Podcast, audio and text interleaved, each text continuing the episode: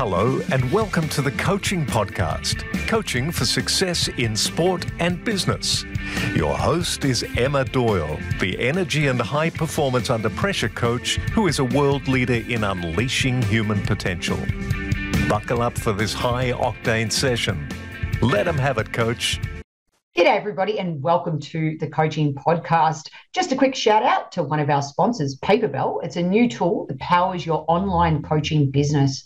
Paperbell handles your payments, your appointment scheduling, sending files to your clients, contract signing, and much more. You can get started with a free account at paperbell.com forward slash podcast. That's paperbell.com forward slash podcast. Let's get into the show. G'day, everybody, and welcome to the Coaching Podcast. My name's Emma Doyle, and I have the pleasure of interviewing, now I can actually say, a fellow author, Uros Budimac. Thank you so much for being on the show and welcome. Thank you so much, Emma. Uh, thank you for having me. And yeah. uh, I really look forward to our chat today. Absolutely. So, um, Uros is a Tennis Canada high performance level three coach, which I actually really respect that because I know how hard being a level three coach is in Australia. And I know that the Canadian system is very similar to the Australian system. Uh, he's also certified with the USPTA and the Spanish Tennis Registry, over 20 years of coaching experience. And he's got a wealth of knowledge, especially as it relates to coaching all levels of players. But specifically, I have his book in my hand, which is called mine. Very clever there. I like that. Um, reminds me of Finding Nemo a little bit as well. Catchy. and it's an illustrated guide to women's doubles. He was a national level player in Serbia, followed by a US scholarship um, and now residing in Vancouver, Canada. So thank you so much for taking the time to be with us today. So I am going to ask you our first question. You are a man of the world. Have you tried Vegemite? I must say I have. now, being being a kid that grew up in Europe and Serbia and Germany, and uh, you know, it, it, wasn't my favorite when I tried it. Uh, I have to be honest. Um, I grew up with Nutella. So, uh, have you tried Nutella? Yes, of course. very, very different. exactly. So, um, yeah. you know, I, I, was coaching for a while a, a, a, top Canadian wheelchair tennis player, and she had roots in Australia. So she kept telling me Vegemite, Vegemite, Vegemite. And so I tried it once and it did not sit with me. You know, like as someone, like I said, you know, like you grow up with Nutella, you grow up with butter and Nutella on bread, mm-hmm. not just, you know, mm-hmm. Vegemite.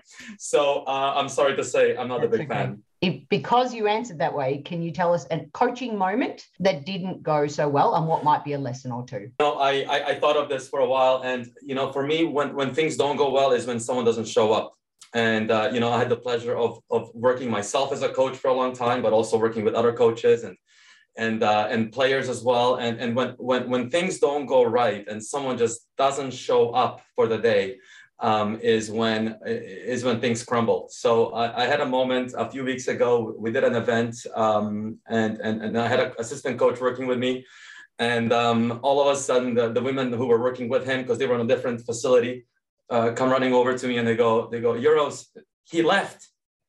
And I'm going, what do you mean he left? They go, he just packed up his bag, he's gone.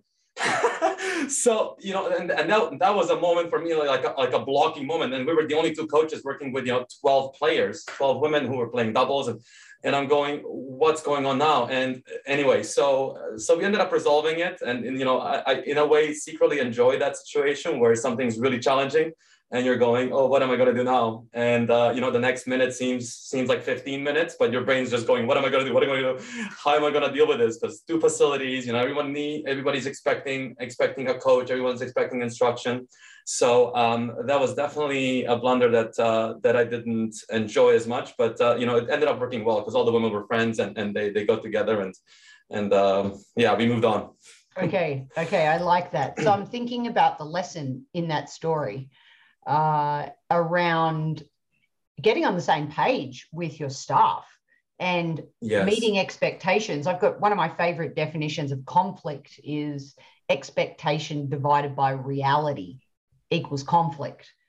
And mm-hmm. especially when you're dealing with uh, groups of adults, I yes. think that's really important to set those expectations and then obviously exceed them would be that's, Absolutely. that's what came to mind. Does that resonate? Absolutely, absolutely. Because you know you, you have an expectation that things are going to go great. Because what could really go wrong? You're at a beautiful resort playing some tennis. You know you're going to have a wine tasting later. You're going to have a dinner together, and all of a sudden, you know something just majorly like that happens. So you know I think it goes back to the fact you know we as coaches we have to deal with whatever it is that we're thrown at, and um, and you know setting those expectations with your staff and others you know is important and um, and just making sure that you know we're there uh, and we are going to get a um, hold on. Are you okay there? Because I got a notification from Zoom here that I'm signed out, but we're okay still here. Yeah. Yep. No worries. Yeah. Um, I apologize. Yeah. So no you know we're gonna hang, hang we're gonna get. Six. Hang on two seconds. And we're going to get that challenging uh, situation where something happens to us as a coach, whether it's you or your assistant and so forth. But you know, we have to be able to deal with it. And um, you know, students have the right to ask any question they'd like we have to find a way to to to get that answer back to them. Yeah, agile flexibility. What about on the flip side?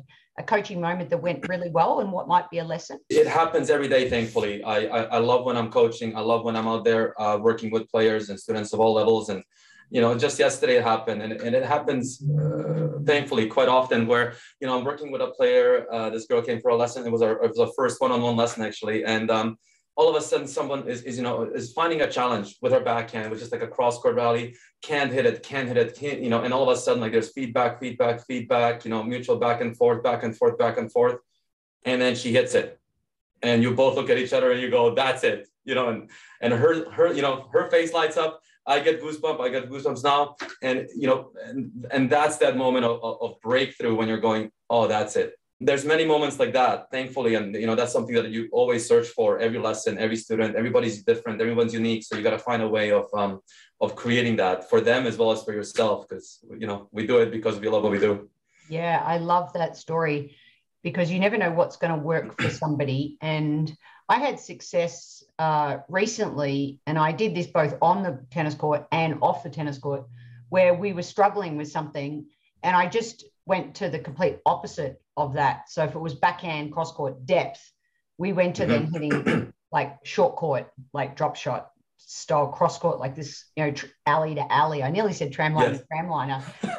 I would have understood you. okay, thank you. Uh, so, and then off court, someone was really stuck on this issue uh, that they were having with someone in the workplace. And we ended up just completely flipping the conversation and taking a different perspective of, of the conversation. And both technique worked really well, which is what I love about the podcast as well, because we get sport perspective and we get you know business coaching perspective. Uh, what about our sliding doors question?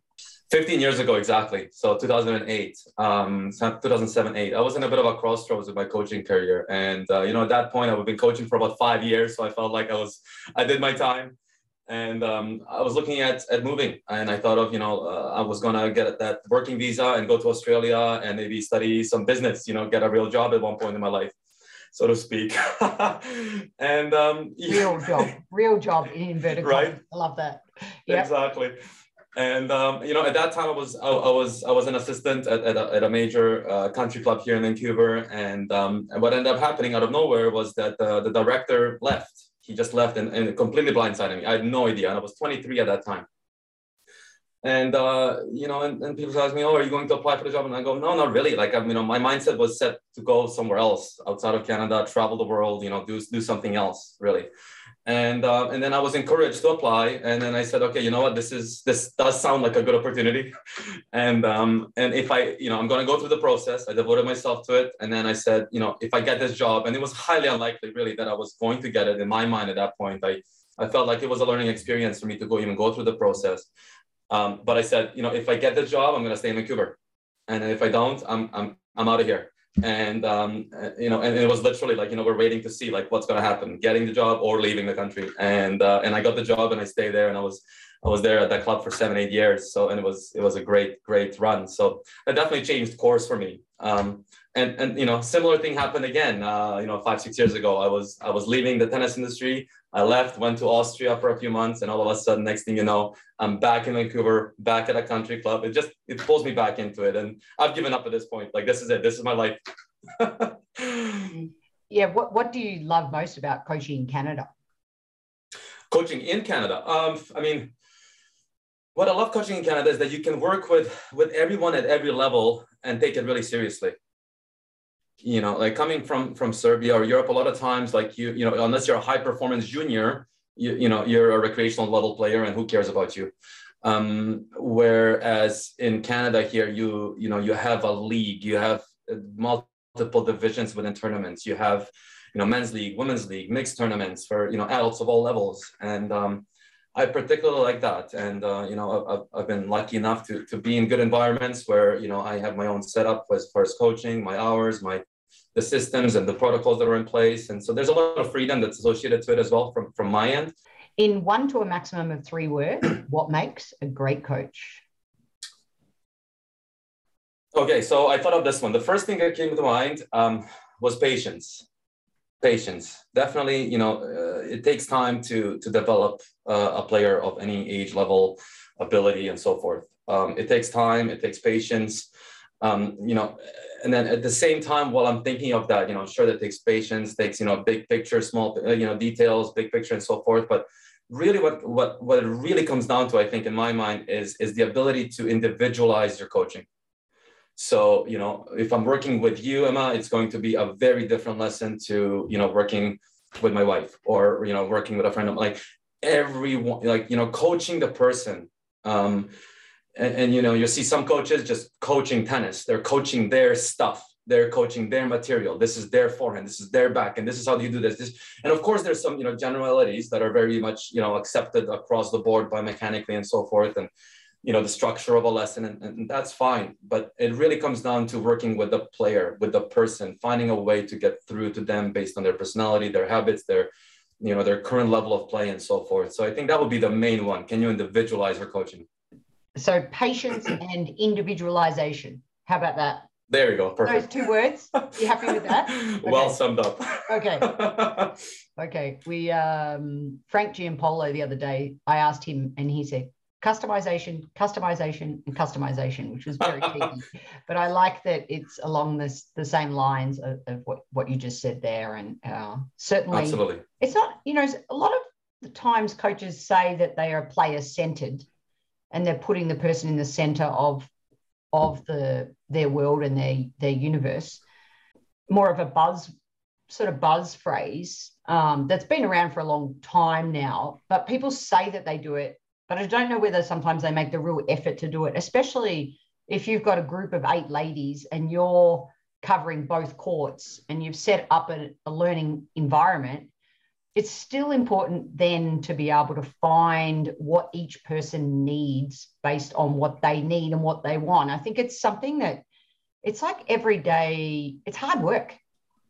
What do you Absolutely yeah. is, you know, and uh, I mean, that's what keeps keeps us engaged as coaches and, and involved. And if it was just easy, you know, you, would stop and go and do something else. I think at one point or another, it's what keeps me coming back. Like because you know, yes, you know, uh, and maybe you know, one person needs something else than someone else's, you know, technique or whatever it is that you're trying to execute. But then there's also, you know, the person itself. Like, you know, am I gonna go? Come on, Emma, you can do this. You can do this. Come on, you know, like you, you know, you know, get your feet there or whatever, in a different tone of voice versus maybe another person on that same court can't take that coaching style. Is going to go and, and i'm going to go more oh you know uh, tiffany uh, you know what happened there? Right? And so you know it, it, it's it's that approach to how you're coaching someone as well as you know what it is that each person needs on the court. So yeah it's definitely exciting. And you know if you're dealing with a group uh, you know your senses have to be all turned on and mm. um, there's no time for a break. But you know that i really like that about coaching. Yeah. And I know that you've had some mentorship from uh, Wayne Elderton and Louis Cayer. And Louis on the podcast, he said, and I'll never forget this, it's one of our first episodes on the podcast. He said, We teach people tennis, not tennis to people.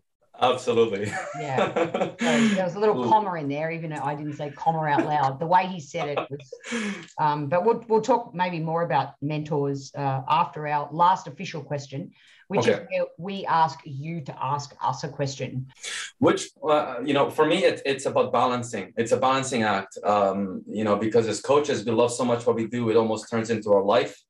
And often, you know, it is uh, a life and then also you know there's the personal life as well and so it's you know often I, am I'm curious about how people balance their own time their their their you know uh, such a big passion for for what we do as well as with with just home time and being able to shut off that coaching mind because we do need a break as well even though as much as we love it you know so um you know how do you find your balance emma yeah, it's it's a great question. Well, I've got two thoughts for you on that. I've really been exploring that concept lately, especially as it relates to the hybrid workplace, because I'm doing a lot more corporate coaching these days. And people are not only working from home, they're also doing their laundry, they're also getting food ready. And so, but the computer's always there or the office is always there.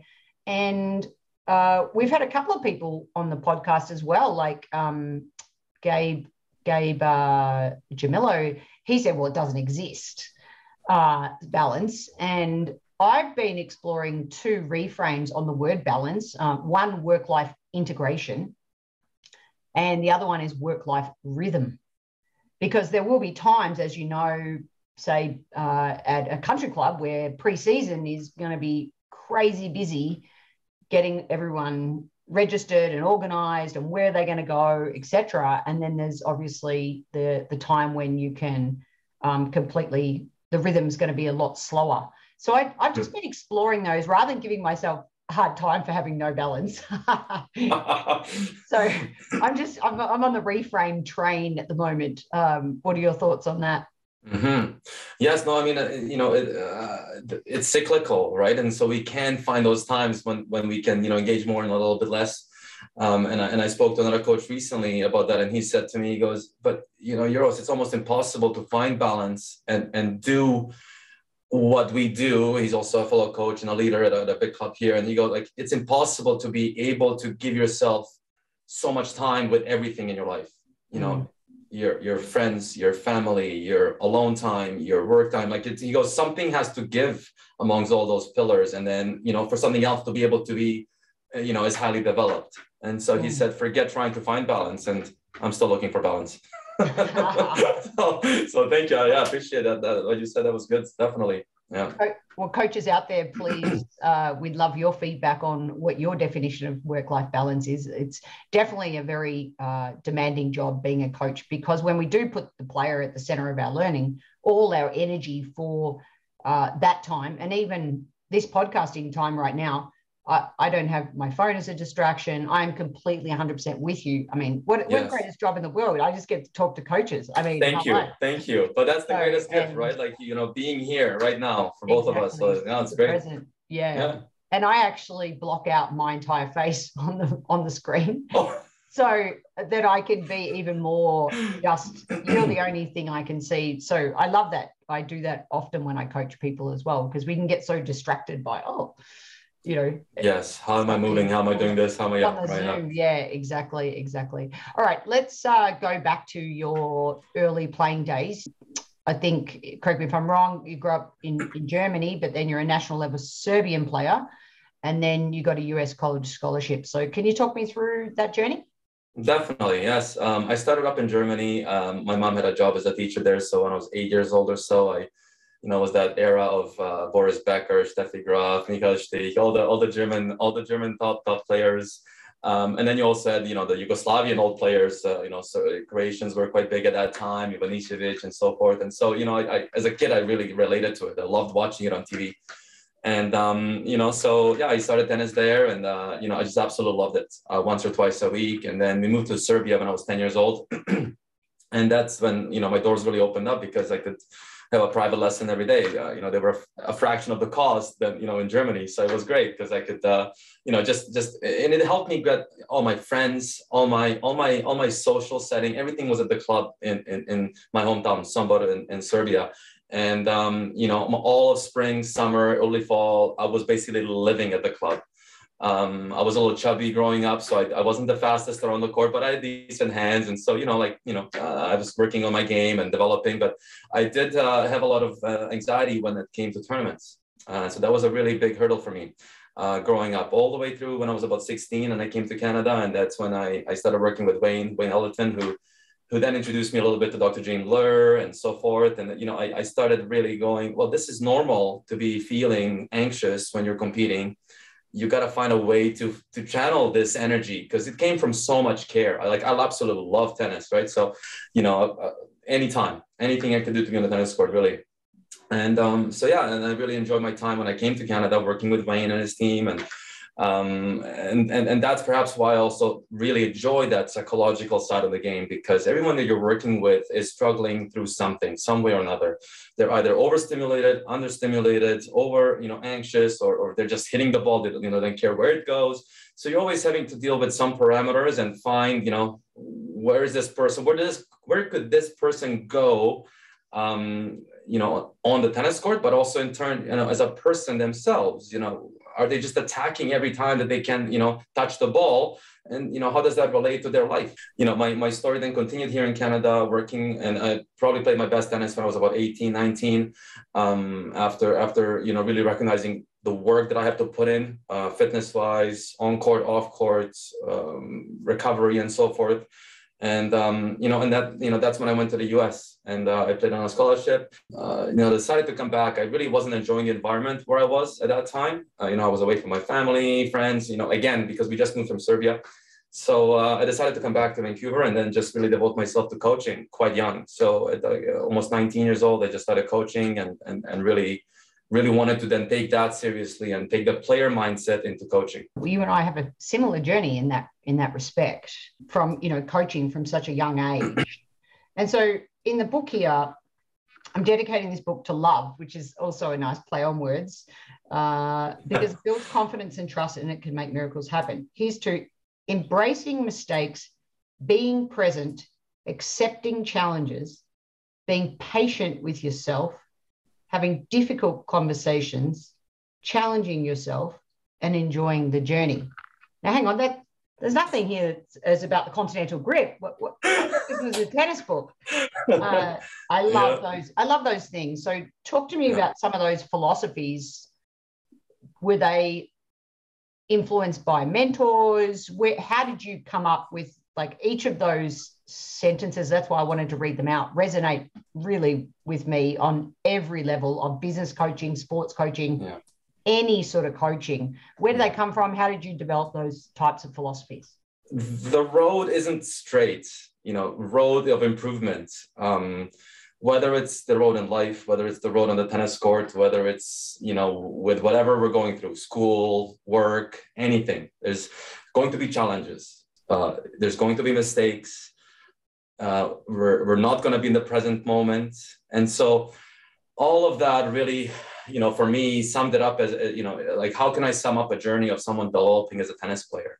And you know as i was writing that it was uh, the early stage of uh, you know the first year of, of covid and so forth. And i just wanted to to bring something to everyone that they can hold on to and, and just process and understand that hey you know what? It, it isn't a perfect straight line. It's not a call you know perfect world out there. Um, when you're on the court, when you're well, no matter what you're going through, um, you are going to have to work on it. It's going to be difficult. There's going to be times when you want to give up. There's going to be times when you know nothing's working, everything's going against you. It comes back to you know why are you doing it? Do you really love it? And and and that's why you know I dedicated it to love because you know you really comes down to you loving it um, and so, you know, tennis, uh, as, as in tennis, as in life, you know, because it's, you can't fake it. You can't fake it on a tennis court. Um, and you can fake it in life maybe for a little bit, but uh, that only goes so far. So, staying on the book for a minute, I'm also very happy to see that on page 90, you've got in there the Australian formation, just to be able to, to mix it up and always show your partner something different. We love that because so many times, even watching the US Open at the moment, they, when like they're doing the same formations, I'm like, what? Mix it up the minute you lose two or three points in a row. So I love that. Uh, how did you decide on these 20 scenarios uh, within the book? So, you know, o- over my time of coaching, um, I found myself repeating quite often, you know, the same concepts. Or players would come out and ask me the same questions and you know you'd watch players like you said you know always going into that same one up one back formation. One is left one is right one is right one is left. And so uh, you know i took I, I i try to summarize out of all my years of coaching what are the most common things that I repeat myself on, and uh, you know how does it fit into doubles, and how does it fit into women's doubles, especially? Because a huge percentage of my lessons have been in women's women's league or women's league doubles and teams and so forth. And it's often the question, you know, well, what, you know, where do I stand when my partner is serving, or or where am I standing where you know when she's returning, or you know, where am I focused on, or where am I, fo- you know, looking? Do I look back? Do I look forward? And so I, uh, I put the, the 20 most common ones, and uh, most of them are scenarios, but a couple of them are also just in a way lessons, uh, like the one on breathing, where you know you just have to exhale and breathe, and to be in the present moment to be able to hit that ball properly. Um, so I included that one because it just there's no lesson that goes by without me not mentioning breathing. Connecting with the breath to help you stay in the present. I love that strategy. Any other quick tips on how to stay present? Um, you know, I think uh, to be in the present moment um, means to just be alert. And so, if, if the mind um, is, is wandering, often the body is also not there. So, you know, activating your feet, activating your feet, as well as just bringing your focus into to your strings in front of you. Uh, those are some things where you can you can stay in the present moment. But uh, you know, there, there, I have I found the breathing to be the best. Uh, you know, under pressure and, and under any sort of circumstance where you really need to perform at that moment there's a, another theme coming through reading the book uh, around belief.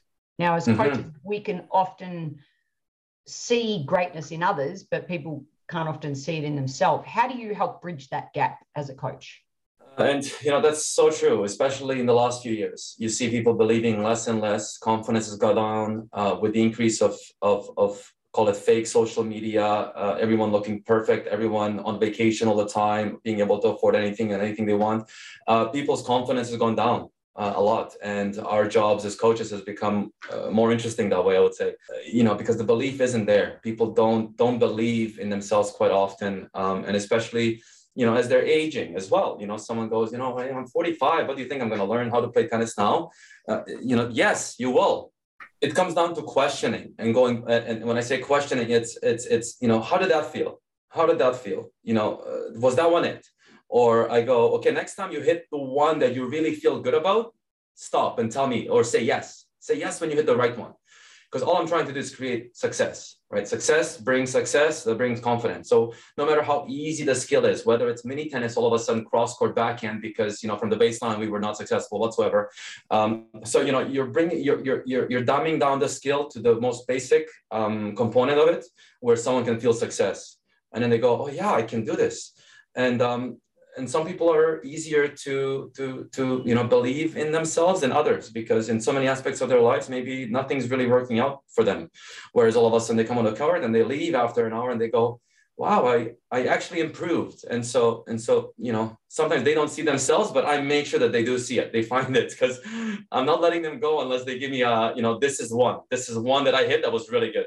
Appreciate the reinforcement of focusing on somebody's strengths. Uh, in in my book, the practice two is belief, and there's a section there where I just I simply ask coaches, you know, what are your superpowers, or in the workplace, what are your strengths?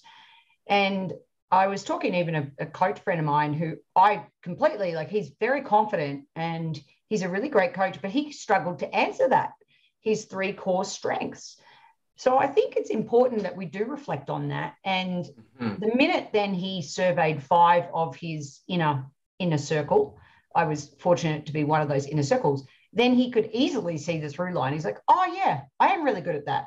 So yeah, I love that focus focusing on on on the strengths. Uh, and then there are other coaches that you come across that really challenge you even on a deeper level. Now, let's go back to to Wayne and, and Louis, mm-hmm. two of Canada's great coaches. Tell mm-hmm. tell me some things that you they've taught you and the importance of having a mentor. Oh, huge importance, you know. Um, and I'll start with Wayne because he was the first one that I met, uh, and through him I met Louis and had the pleasure of, of knowing both of them uh, for just about 20 years now, which is wonderful. And uh, I'm in regular touch with both of them still, and you know I, I consider them, uh, you know, good friends as well. And you know I think uh, you know with Wayne, it's definitely the the, the optimism, the optimism, and, and the positive, the power of the positive reinforcement you know, you walk into Wayne's facility, you can hear Wayne laughing somewhere in the facility, somewhere on the nine courts, he's out there. And uh, you know, not to say that he's just a positive, optimistic coach. He's he's also extremely intense when it comes down to it. Because I remember as a junior, he would work me harder than I've ever worked been worked before on the court. But when it came down to it, you know, it's a you know, it's a friendly, positive, encouraging environment with the ability to really zoom into, you know, how do you develop that? You know it's that question and answer between two people. It's the coach and the student comes out for a lesson and you're going you know what it is that you'd like to work on today? You know how how was your last match? What are some positives from it? From some some challenges and so forth? And then Louis, you know, Louis, Louis was a hard ass, you know, like, like when I was a junior, you know, one of the, his was one thing that he, you know, I, I recall standing out so hard he goes, uh, he said something to me. I was, I was at that time a player. I was just turning into a coach and I hit something and, and, and I gave him some sort of answer as to why I couldn't do what he was asking me to do. And he goes, Uros, excuses are for losers. and and literally I never brought up an excuse again. I don't think ever in my life. I you know, it, it, and it's easy to find excuses. And it was a harsh message, but he knew I could take it. And and that's that's the huge part with Louis is because you know he knows who to press and how hard to press them, and he'll find a point of breaking, and then he'll loosen up a little bit. And you know when you're working with with with players or with other co- you, you know you gotta find the person's limit of where is it that, that you know now you got them engaged.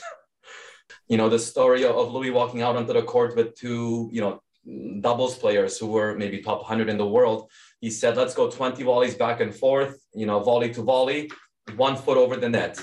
They couldn't do it. He, he packed his bag up and left. He goes, when you guys can do this, call me.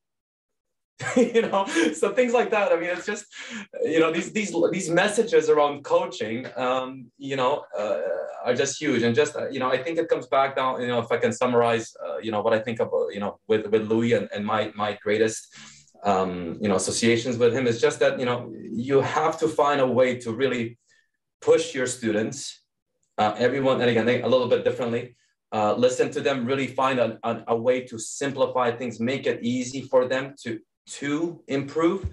Um, but you got to create that environment for them. You have to as the coach you're the leader of the court you gotta you gotta find that environment where where they're performing at their maximum and he's brilliant at that. It's just no one better ever to to watch work than him. Have you have you ever had a chance to, to see or, or be with Louis on court? Oh yeah, oh yeah. yeah. I watched him once on the back courts in North Carolina working with some doubles teams, and I was like, oh my god, he's he was feeding the ball like he was feeding winners. I was like, yeah. that is hilarious and talk about stretchy comfort zone and that's why i even just love those two examples. You know you've got that the power of positivity and you've got find someone's threshold and push them to it and then and then pull back and then push them to it and pull back which i love that the concept of stretch the comfort zone each each yes. and every time you're out on court. So it's that fine balance isn't it between that positive and that and that stretch. So the question is in one to a maximum of three words what makes a great director of a club or a manager of a club? If you'd like to know Uros's answer to this question, uh, you're going to have to wait until after this sh- very short advertisement. The coaching podcast was brought to you by Paperbell. If you're anything like me, you might not be super tech savvy. Well, Paperbell powers your online coaching business. It does your payments, appointments, contract signing, client management, and so much more. It's dead simple to use and will give you so much relief and ease in your coaching practice. You send your clients one link and Paperbell does the rest for you. It's like having a VA that's there 24 7. It's a one stop shop. So you don't have to worry about doing all the boring administration stuff and you can do what you love to do. That is coaching. Get started with a free account at paperbell.com forward slash podcast. That's paperbell.com forward slash podcast. Check it out. Emma, it, it's about the, the ability to see all of the pieces that are falling into the place of a club. So, you know, there's so many different uh, environments that you're dealing with and juggling at the same time. You know, you're, you're, you're looking after yourself, you know, first of all, uh, uh you know, as a person, as a, and then as a coach and as a manager, you're having to find time for yourself to to to have your own time then you're dealing with uh, the coaches you're dealing with staff um, who each individually have their own challenges as well. You're dealing with members, most likely, um, as, as at large. You're dealing with a tennis committee. You're dealing with a board of directors. You're dealing with a, a general manager or an athletic director, depending on your situation at the club. You're dealing with the, the, the plant and engineering departments, the, the facilities, you know, so there's, you know, there's the equipment. You're, you're dealing with tournaments, leagues, lessons, programs. I mean, it's a giant world that happens at a small tennis club, so to speak. And uh, very few people really understand how uh, many moving parts there are to, to, to, to have a successful tennis program operating. And I think that just that ability to, to see all of them, juggle them all. Um, and when I say juggle, I mean just not, you know, last minute pulling out, oh yeah, this, oh yeah, this. No, no, no. It's, it's a matter of you know, do you have them all laid out in, in, in your mind as well as, you know, hopefully somewhere uh, where everybody can see them and share them with you? Um, and, you know, are you able to devote your time to each and every one of them? And with a different approach, you know, because you are speaking differently to the board of directors versus you know someone that's a new member that just walked into the door uh, they have different different levels of understanding different levels of play different levels of sport and you know potentially different interests completely so um, it's just that you know that ability to to do all those things while at the same time, like I said at the start, maintain your own health and engagement and and and ability to be on the court and then off the court as well um, in the office um, performing. So manage puzzle pieces. Sorry, you asked for three words, didn't you? I, I, don't think I've given you one three-word answer that you asked okay. for. That's, that's, why I'm I'm the host. I get to summarize your brilliance. oh yeah, well, thank you. But yes, you can you can cut out all the other pieces and just go this word, this word, this word. There we go. Well, yeah. I'd like to just thank you for your energy and your smile. I'm sure everyone can feel that even through an audio podcast.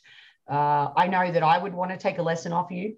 Mm, thank and you. I've got a young mentee from Australia that's looking to get experience from the best places in the world. I'm going to send him your way. Please do. Because I can feel your energy. I love your philosophies and I really appreciate your time. And uh, I'm, I admire anyone that, that puts a book together. Now I know how what hard work that is. So congratulations on, on the book. That'll be thank in the show notes. So thank you for your thank you for making me a better coach. You're very welcome. Thank you so much for having me. I uh, tremendously enjoyed our, uh, our, little chat here, and I uh, hope to do more of them. And maybe uh, we see each other in person soon too. So thank Sounds you very much. I really appreciate it. Sounds good. Thanks everyone for listening. The coaching podcast is brought to you by your energy and high performance under pressure coach Emma Doyle.